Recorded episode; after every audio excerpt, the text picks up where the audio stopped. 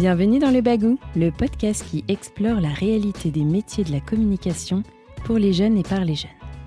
Vous entendrez ici les talents d'aujourd'hui et de demain qui vous partageront leurs expériences dans la communication sans langue de bois ni compromis. Ici, pas de questions pièges ni de jugement. Juste une exploration du monde actuel de la communication à travers vos témoignages uniques et sans filtre. Le Bagou, c'est l'histoire de jeunes comme toi, lui et elle, qui nous livrent un peu de leur intimité et de leur perception du monde de la.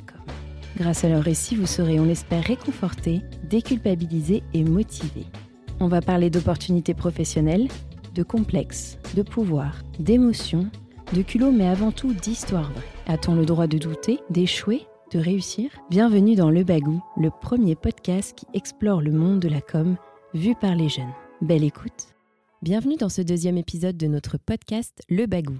Je suis Audrey Roche et j'espère que vous allez bien. J'ai le plaisir d'accueillir Clément Poyade, qui est cofondateur de Yensi. Yensi, la start-up qui a pour ambition de killer l'industrie du sucre. Une bien belle mission. Avec Clément, je vous propose donc de découvrir le parcours d'un jeune qui a choisi de se lancer dans l'entrepreneuriat, ses difficultés, ses constats et les raisons qui l'ont fait sauter le grand pas. Partir de rien, comment bien s'entourer, quelles qualités faut-il avoir et comment en vient-on à se lancer? Si vous êtes prêt ou prête comme Clément, ou si vous en êtes à l'étape de la super idée, cette rencontre devrait vous aider à vous poser les bonnes questions et je l'espère vous permettre d'oser faire le grand saut. Je ne vous en dis pas plus et laisse place à ma discussion avec Clément. Belle écoute. Bonjour Clément, je suis ravie de te recevoir. Bah écoute, merci, euh, merci à toi et merci à, à vous chez Common pour l'accueil. Avec plaisir. Alors rentrons dans le vif du sujet. Peux-tu tout d'abord me raconter quel parcours scolaire tu as suivi? Oui, alors du coup, moi j'ai eu un, parcours scolaire un petit peu particulier euh, pour un, communicant, on va dire, puisqu'en sortant du lycée, je savais pas quoi faire.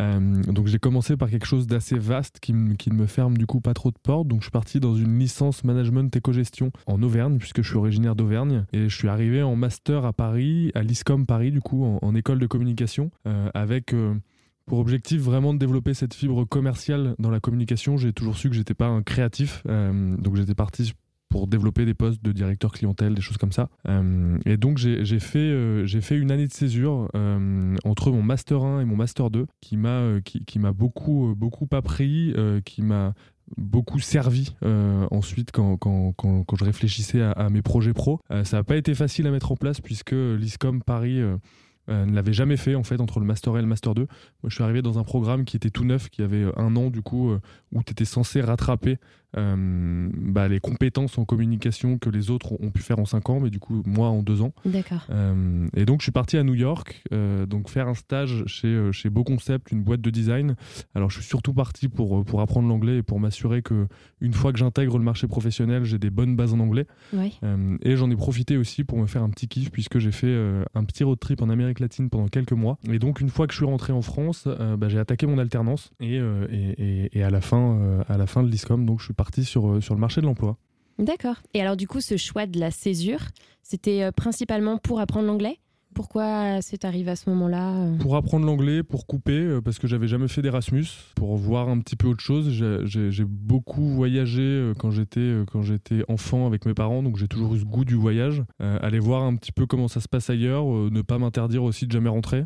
finalement, je suis rentré pour, pour terminer mon diplôme et j'ai bien fait. mais mais c'était, on va dire, une envie. Je sentais que c'était le bon moment. c'était peut-être pas forcément le bon moment pendant ma licence. Là, je me suis dit, allez, go je mets tout, je mets tout en œuvre pour essayer de partir et, sans regret. Super. Et alors, qu'est-ce qui, selon toi, a été le plus formateur dans tes études de communication? Alors, ce que j'ai beaucoup aimé dès que je suis arrivé à l'ISCOM, euh, c'est que je suis passé de la théorie à la pratique. Euh, moi, venant de la fac et qui ne suis pas un grand théoricien, euh, à rester pendant 4 heures assis sur les bancs de la fac à, à, gratter du papier euh, sur des dissertations, c'était pas trop mon truc. Euh, et donc dès qu'on est arrivé à l'ISCOM, euh, dès la première année, et ça s'est ça, s'est confirmé même avec avec l'alternance, c'est qu'on faisait que des cas pratiques. 80% de, de ce qu'on faisait, c'était des cas pratiques, et 80% de nos notes, c'était des cas pratiques. donc tu apprends à travailler en équipe, tu apprends à savoir quel rôle tu peux avoir dans une équipe, et particulièrement en alternance en fait, où du coup on se faisait des sessions d'une semaine à l'école et quasiment c'était que des sessions euh, de travail en équipe où en plus on mélangeait les promos. Donc tu avais des profils plutôt créa, des profils qui étaient là depuis 5 ans, euh, donc qui avaient une vraie vision sur la com euh, qui était bah, quand même meilleurs que nous. avec un peu plus d'expérience. Carrément, ouais. et il y a, y, a, une expérience notamment qui m'a marqué, c'était, ça s'appelait le Political Game, où en gros tu arrivais le lundi, tu étais tiré au sort, donc on tirait au sort l'équipe, et l'équipe tire au sort un parti politique. Et en gros, tu avais une semaine pour construire une campagne politique pour le parti euh, pour lequel tu, tu, tu, avais été choisi. Euh, donc il fallait choisir euh, un candidat, il fallait choisir un chargé de la communication, il fallait choisir un directeur de, campagne, etc. etc. Et, et donc j'ai adoré, enfin moi déjà je suis un gros fan de politique à la base, donc, donc j'ai vraiment pris mon pied pendant ce moment. Ouais, super. Ouais. tu me parlais d'alternance. Comment à quel moment elle s'est positionnée dans tes études? Ouais, alors l'alternance, elle s'est positionnée donc à mon master 2 euh, quand je suis rentré de, des États-Unis et de mon road trip. Euh, et ce qui est, ce qui est incroyable, donc, c'est que je suis allé dans une, dans, dans, je suis allé dans une petite entreprise. On était une dizaine et donc j'étais responsable marketing communication. Donc j'étais seul aux manettes du, département marketing communication. Euh, et donc ce, qui, ce que j'ai adoré dans cette expérience, c'est que en gros on m'a dit et le patron m'a dit donc il s'appelait Michael, bah vas-y je te fais confiance. De toute façon tu es là pour ça, donc euh, tu me feras valider quand même deux, trois trucs, mais l'idée c'est que ce soit toi vraiment qui lead tout ce secteur. En plus, du coup, on a travaillé sur un repositionnement stratégique de l'entreprise et, j'ai vraiment beaucoup aimé à l'ISCOM ce, côté professionnalisant, que ce soit donc avec euh, les, workshops pendant les, pendant les semaines de cours, mais aussi avec cette alternance. Euh, et je recommande à, quiconque de faire le plus de stages et le plus d'alternance possible parce que c'est aussi ce qui te permet de, bah, bah, de savoir dans quel type de structure derrière tu as envie de travailler.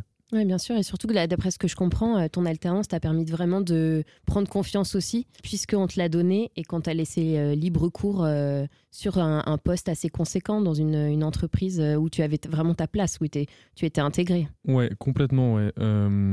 effectivement. alors, ce qui était intéressant, c'est que du coup, j'avais affaire à des interlocuteurs qui étaient très, très haut placés. Euh, qui avait souvent euh, plusieurs, euh, alors peut-être pas plusieurs dizaines d'années, mais, mais bien en place. Presque une petite dizaine d'années d'expérience. Et effectivement, ouais, c'est moi qui, qui, traitais avec eux. on, a aussi levé des fonds pendant que pendant, pendant mon alternance. Donc derrière, on a recruté notamment une agence de com qui a géré tous les réseaux sociaux. Donc c'est aussi moi qui gérais cette relation. donc ça, c'était c'était vraiment hyper enrichissant et ça me sert du coup aujourd'hui dans, dans, le monde de, de, de l'entrepreneuriat. Oui, j'imagine. Quand je t'écoute, j'ai l'impression que du coup, tes expériences professionnelles ont vraiment été le moment le plus important au cours de ta formation, notamment grâce euh, aux personnes que tu as rencontrées et qui t'ont fait confiance. Est-ce que tu peux m'en dire un peu plus, me parler peut-être du moment charnière qui t'a fait du coup basculer, prendre la route de l'entrepreneuriat? Ouais, bah, alors j'ai un petit peu toujours su que je voulais entreprendre, euh, parce que mes parents sont, entrepreneurs à la base. Euh, alors je savais pas quand, comment, avec qui et, dans quel contexte. C'est finalement venu plus, venu plus vite que prévu. Mais, mais, on va dire que le moment charnière, ça a été euh, le moment où Thierry m'a décroché de mon Auvergne natale, de Clermont-Ferrand. lui, il, avait une agence de communication à Paris, donc là j'étais encore en licence à Clermont-Ferrand pour me dire viens voir quand même ce qui se passe à Paris, tu verras, c'est sympa. donc j'ai fait un stage de, de, un mois et demi, deux mois dans, son, dans son agence de communication. Thierry, qui est du coup un contact que tu avais. Qui était le euh, meilleur ami de mes parents. D'accord, ok. Donc euh, presque mon parrain, quoi. Il m'a vu grandir. Euh, on partait en vacances régulièrement ensemble. Et, donc, ça m'a permis de découvrir Paris déjà. Donc, belle découverte. Et du coup, en deuxième lieu, de découvrir le monde de la communication et ce qui m'a amené, ce qui m'a amené derrière Alicecom. D'accord. Et alors du coup, pourquoi l'entrepreneuriat Même si tu as baigné dedans toute ton enfance, euh, tu aurais pu suivre une autre trace, euh, peut-être t'inspirer des, structures dans lesquelles tu es passé? Ouais, euh, en fait, j'ai toujours aimé faire des choses et j'ai toujours accordé plus d'importance à des personnes, en tout cas, ou à des initiatives qui, qui sont prises, qu'à une personne qui va, on va dire, suivre le chemin qui lui est tracé. Euh, donc euh, moi je suis plutôt ce, premier type de personne où en gros euh, j'ai fait un diplôme mais c'est pas pour ça que bah, je, me suis, je me suis mis des barrières et du coup j'ai pas osé entreprendre parce que j'avais pas fait la bonne école de commerce. Je, suis quelqu'un qui prend beaucoup d'initiatives. Je pense que j'aime pas trop rentrer dans les cases alors ça, peut parfois énerver ou ça a pu parfois énerver parce que bon maintenant je suis mon propre patron donc ça va je m'énerve pas, pas encore en tout cas. mais, mais, mais voilà en tout cas ce qui m'a amené dans l'entrepreneuriat dans l'entrepreneuriat bah, finalement faire les choses que j'ai envie et, agir à mon niveau. Euh, de, la manière dont j'ai envie. Il y, a, plein de choses qui vont pas euh, dans, ce monde, euh, et donc c'est notamment en entreprenant et, en, change, en, essayant de changer les choses à son niveau. Alors ça peut être par de l'associatif, ça peut être par, par plein de moyens différents. Hein. mais du coup, c'est comme ça, en tout cas, j'ai l'impression qu'à mon niveau, je peux essayer de changer un peu les choses. Au final, si je résume, c'est vrai, le, le, mot qui correspondrait le plus, c'est peut-être la liberté qui te, qui te donne le plus cet élan d'entrepreneur Ouais, ça en fait partie. après, peut-être que bah, dans deux ans, je serai plus entrepreneur et, je serai à fond dans, dans une entreprise en tant que salarié. Mais je pense que j'aurai toujours cette dynamique d'entrepreneur, c'est-à-dire que si je choisis de venir dans cette entreprise, bah, je m'investis de la même manière que si c'était mon projet à moi. Euh, et, donc, euh, je pense que ce sera une forme d'entrepreneuriat parce qu'une fois de plus, je réduis pas le fait d'être entrepreneur à, le fait de voilà d'avoir sa structure et de, et, de créer sa boîte. Euh, donc je pense que je le, resterai un peu toute ma vie, même si, comme je te dis, ça se trouve, dans deux ans, je serai plus à la tête de ma boîte et je serai salarié. Et du coup, est-ce que tu peux me, me pitcher ta, ta, boîte, me raconter un peu comment t'es venue l'idée? Ouais, carrément. Euh, bah, du coup, on a créé Yancy en, mai 2021, donc ça va bientôt faire un an. Enfin, on va dire le, le, le, lancement commercial euh, a, été fait en, en mai 2021. Euh, et c'est né justement de ce Thierry. Et en fait, Thierry a été, euh, a été diabétique euh, de type 2 il y a quelques années. Et ce qu'il a marqué quand il a été chez le médecin, c'est que son médecin lui a dit bah, C'est pas grave, monsieur, vous allez prendre de l'insuline et ça va passer. alors qu'en fait, on se rend compte que le diabète, c'est pas tout à fait comme ça que ça se passe. Alors, oui, l'insuline va permettre de pouvoir résoudre certaines choses, mais si on change pas le problème de fond qui va être l'alimentation et potentiellement le manque d'activité physique, bah, c'est là que le diabète commence à devenir problématique. et c'est d'ailleurs une des principales causes de mortalité dans le monde. Donc, Thierry, quand il a un problème, en général, il va dans le fond euh, et il essaye de le résoudre à fond. Ouais, euh, et donc, euh, ouais, exactement. Il se contente pas d'écouter, d'écouter ce qu'on, ce qu'on lui dit. Donc, donc, du coup, on s'est associés tous les trois et vraiment avec pour, pour ambition de bah, comme tu le disais au début, de, de killer l'industrie du sucre. Alors ça s'est fait au fur et à mesure, puisque quand on s'est lancé en mai 2021, on faisait d'autres choses. On faisait du sans sucre, mais aussi des oméga 3, des protéines. mais là, aujourd'hui, on, se on se ressent sur le sans sucre avec des produits qui sont gourmands, parce que euh, ça a été aussi le premier constat qu'on a fait, en tout cas quand on a dit qu'on allait se lancer pour, pour lancer des produits sans sucre, c'est que la personne qui veut arrêter le sucre, euh, bah, elle se fait, elle se fait pas kiffer quoi. C'est pas bon. Il y a, beaucoup de produits euh, qui, qui sont vraiment pas bons gustativement, et donc derrière t'attises la curiosité, mais c'est un produit qui va rester au placard. Et donc, si tu veux vraiment changer les habitudes de consommation, nous, ça a été un point d'orgue. Euh, en plus, venant d'Auvergne, quand on faisait goûter notamment mes parents, euh, bah, si c'était pas bon, ils nous le disaient. Donc, c'est le, le, le, point d'orgue, c'était de faire quelque chose de, de vraiment bon. Euh, et, pas créer de frustration, du coup. Exactement, ouais. Et, et moi, en fait mon, objectif, on va dire, dans quelques années, c'est qu'on on, consomme Yancy d'abord parce que c'est bon et euh, bah, c'est bon pour la santé, donc euh, tant mieux, quoi. C'est l'effet qui se coule. Du coup, on a, on a décidé même d'aller un petit peu au-delà, puisque dès le début, on voulait euh, internaliser la production, on, voulait pas se contenter d'être une marque. on voulait vraiment amener le plus de valeur ajoutée à toute la chaîne de, production. Et donc là, on est en train de créer une, une filière agricole bio autour de notre sucre naturel, donc qui est le sirop diacone. Euh, qui, a, un très bon goût entre le miel et les sureaux d'érable. Euh, et donc l'idée, c'est de créer des partenariats avec des agriculteurs et que nous, on puisse centraliser toute la, toute la partie production et, transformation, parce qu'aujourd'hui, c'est un produit qui vient essentiellement du Pérou. Euh, le Pérou exporte 95% du sirop diacone mondial, alors que c'est une tubercule à la base, le, le yacone, donc ça peut tout à fait pousser dans nos environnements. et personne ne l'a fait en Europe, donc on espère être les premiers, en tout cas, à le faire d'ici d'ici quelques temps. Mais là, on vient de recevoir 3000 plans hier. oh, super. bon, en tout cas, c'est tout ce que je vous souhaite, parce que c'est d'autant plus plus intéressant de pouvoir le, le produire en local, euh, surtout aujourd'hui. Euh. Carrément. Et, donc à terme, l'idée, c'est qu'on puisse venir garnir la table du petit déjeuner parce que le petit déjeuner a été euh, le repas qu'on a ciblé qui était le plus sucré. Mhm. Euh, le consommateur euh, lambda consomme 80 grammes de sucre au petit déj. L'OMS recommande de consommer 30 grammes par jour. Ah oui, en effet. C'est-à-dire que dès le petit déj, tu as flingué ta journée. Quoi. et donc, on a déjà un gros travail de base. Carrément, ouais. Et donc avec des problèmes à long terme, je vais pas les citer parce que sinon je vais plomber l'ambiance, mais il y a aussi en fait un impact à très court terme. plus on consomme de sucre, bah, derrière on va être de mauvaise humeur, on va être fatigué on va, on va être stressé, euh, le fameux coup de barre de 11 heures, etc. etc. Donc il n'y a, pas que des problématiques à long terme, il y a aussi des problématiques derrière que tu viens résoudre à, très court terme. Aujourd'hui, alors on, on on cible essentiellement la communauté du sans-sucre, qui est déjà une communauté qui est énorme. Hein. Ça, représente 10 euh, milliards d'euros le marché euh, mondial. Euh, ensuite, tu as un deuxième cercle qui va être la communauté des sans, donc les sans gluten, les véganes, etc., etc. Mais en fait, tout ça, c'est des communautés qui grossissent et qui grossissent à pas de géant, bah, parce que le sucre est un fléau. et donc, c'est vrai que bah, à terme, nous, notre objectif, c'est de devenir un, produit qui est grand public et, et d'aller du coup le distribuer en GMS, etc., etc. D'accord, super intéressant. Euh, et, tu parlais tout à l'heure de, tes associés. Est-ce que euh, tu aurais osé te lancer seul sur ce projet ou même sur une autre idée? Alors je suis pas sûr honnêtement. J'ai beaucoup d'admiration pour les entrepreneurs qui se, qui se lancent tout seuls euh, parce que c'est beaucoup de galères et, c'est aussi important de le dire parce qu'il y a quand même une grande mode de l'entrepreneuriat en ce moment. Il faut, il faut quand même se rendre compte que c'est beaucoup de galères pour, euh, à court terme, pas beaucoup de, de de reward, on va dire. Euh, c'est des projets qui se mènent sur le long terme. Euh, et donc, moi, c'est vrai que si j'étais pas associé avec eux, euh, bah, quand tu as un coup de mou finalement et que eux l'ont pas au même moment, ça permet de relancer la machine. quand tu as une problématique que tu sais pas résoudre tout seul, bah, essayer de la résoudre en groupe, ça, ça permet aussi de bah, de pouvoir aller un petit, peu, un petit peu plus vite et un petit peu plus loin. Euh, et en fait, ce qui est intéressant, c'est que du coup, on se, on se dispatche bien les tâches. Donc euh, Thierry est euh, en Auvergne dans le labo de production, donc lui gère toute la partie production, innovation et R&D. Raphaëla gère toute la partie B2C et contradictoirement mon parcours gère aussi donc la partie communication et marketing. Et moi je gère toute la partie B2B et opération. Et donc au moins on a des rôles qui sont clair. Euh, on est décideur sur nos rôles, mais par contre, si on a un doute, bah, on peut s'appuyer sur les compétences de l'autre. À t'écouter, je comprends que tu accordes quand même beaucoup d'importance euh, aussi à la, débrouillardise. Que finalement, même si tes études ont été super intéressantes, ton parcours professionnel, c'est peut-être ce qui t'a le plus façonné. Euh, du coup, quel est ton regard sur la valeur des diplômes? Euh, alors vaste question, vaste question. Euh, et effectivement, euh, moi je me suis jamais arrêté au, diplôme que je fais, en tout cas pour avoir les ambitions que j'ai. Il n'y a pas de bon il n'y a pas de mauvais diplôme. Quelqu'un qui n'a pas le bac peut être excellent dans ce qu'il fait parce qu'il sera, peut-être formé tout seul.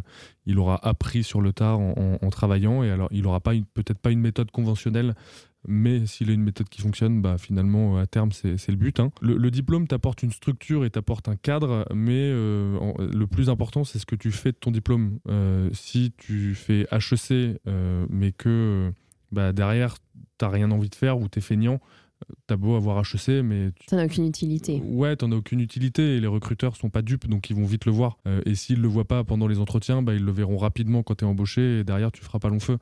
Euh, donc nous, en tout cas, quand on recrute, on s'attache pas au diplôme. Je crois qu'il y a de moins en moins de personnes qui s'attachent au diplôme. Alors ça compte. Si, si on recrute euh, quelqu'un en comptable, on va pas aller recruter quelqu'un de l'ISCOM. Ça, pour le coup, euh, c'est ça, Oui, pour certains postes clés.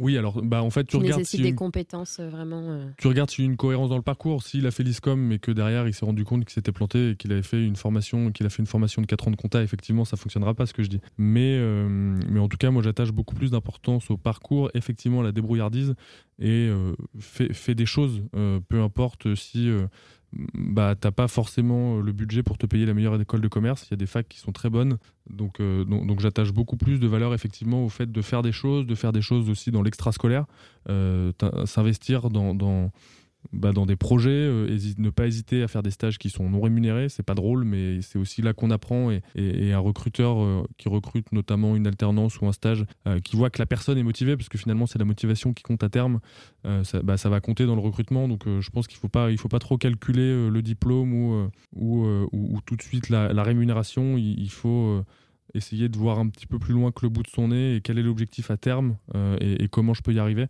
Euh, donc euh, ouais, c'est vrai que moi j'attache beaucoup plus, beaucoup plus d'importance au, faire en fait, au mot faire. J'aime bien ce mot d'ailleurs. Et euh, pendant ton, là, ton parcours d'entrepreneur, ton jeune parcours d'entrepreneur, est-ce que tu es déjà passé par des moments de doute, de stress? Et du coup, est-ce que tu aurais des conseils pour les jeunes pros qui nous écoutent pour dépasser ces moments? Alors, je suis pas un grand stressé de nature à la base. D'accord. Euh, mais effectivement, depuis que je monte ma boîte, euh, bah, je me rends compte que je suis quand même bien stressé. Euh, surtout dernièrement, là, parce qu'on est en train de lever des fonds. Donc, donc c'est une, période vraiment charnière. Des doutes, du stress, je pense que tout le monde en a. Et, du coup, il, pourrait, il, faut essayer de se, il faut essayer de bien s'entourer pour se rassurer. que ce soit des personnes au niveau personnel, donc que ce soit les amis, la copine, les parents. si on sent que c'est des gens qui sont support, ne pas hésiter à les solliciter parce qu'en général, c'est eux aussi qui te font prendre confiance que ce que tu fais, c'est quand même pas trop mal. Ça a le mérite euh, d'exister euh, et d'avancer aussi. Euh. Exact, c'est clair. Et donc, du coup, il faut. C'est en fait c'est tous ces échanges qui vont permettre de prendre un petit peu de recul. Et enfin, il y a une question que je pose à tous nos invités pour conclure. Pour toi, qu'est-ce que la réussite? Bah, c'est d'abord euh, aimer ce qu'on fait, euh, aimer se lever le matin, même si on n'aime pas forcément se lever tous les matins, c'est un peu dur pour tout le monde. Euh, mais c'est simplement s'accomplir en fait dans ce qu'on fait. Il n'y a pas de que ce soit à l'école ou que ce soit au boulot. ou pas d'ailleurs, si tu as envie de faire un tour du monde pendant trois ans, bah va faire un tour du monde pendant trois ans. Mais en fait, l'idée, et je sais plus avec qui j'en j'en parlais la dernière fois, qui avait un proche qui était, qui, était en, fin de vie. Et en fait, l'idée, c'est d'arriver en fin de vie, je pense, en étant serein et en, regrettant pas ce que tu fait, en te disant, bon, bah, j'ai peut-être pas fait tout ce que je voulais, mais en tout cas, j'ai fait de mon mieux. Donc, donc je suis fier de ce que j'ai fait. Il faut pas hésiter aussi à être fier de soi et, et, à se mettre du, self-confidence. Donc, donc, euh, ouais, enfin, c'est pas une réussite. Euh, je, je, mets pas la réussite sur l'argent ou sur des choses comme ça. C'est pas par le plaisir, en fait. Ouais, le bien-être perso, euh, juste, juste être heureux dans ce qu'on fait. Merci Clément. Bah, avec plaisir.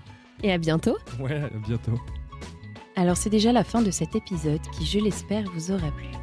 Je te remercie encore Clément d'être venu partager avec nous ton parcours, tes moments de doute, tes conseils et bonnes pratiques pour les jeunes et moins jeunes qui nous écoutent qui seront inspirés pour se lancer. Des épisodes canons sont à venir, alors si ce n'est pas déjà fait, abonne-toi pour n'en rater aucun. D'ici là, n'hésite pas à jeter un œil au programme de mentorat Matchingcom conçu spécialement pour les jeunes. Toutes les infos sont à retrouver sur le site de Comment et de l'épisode.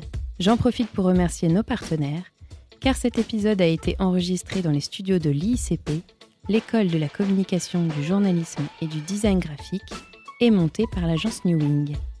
À très vite sur le bagou.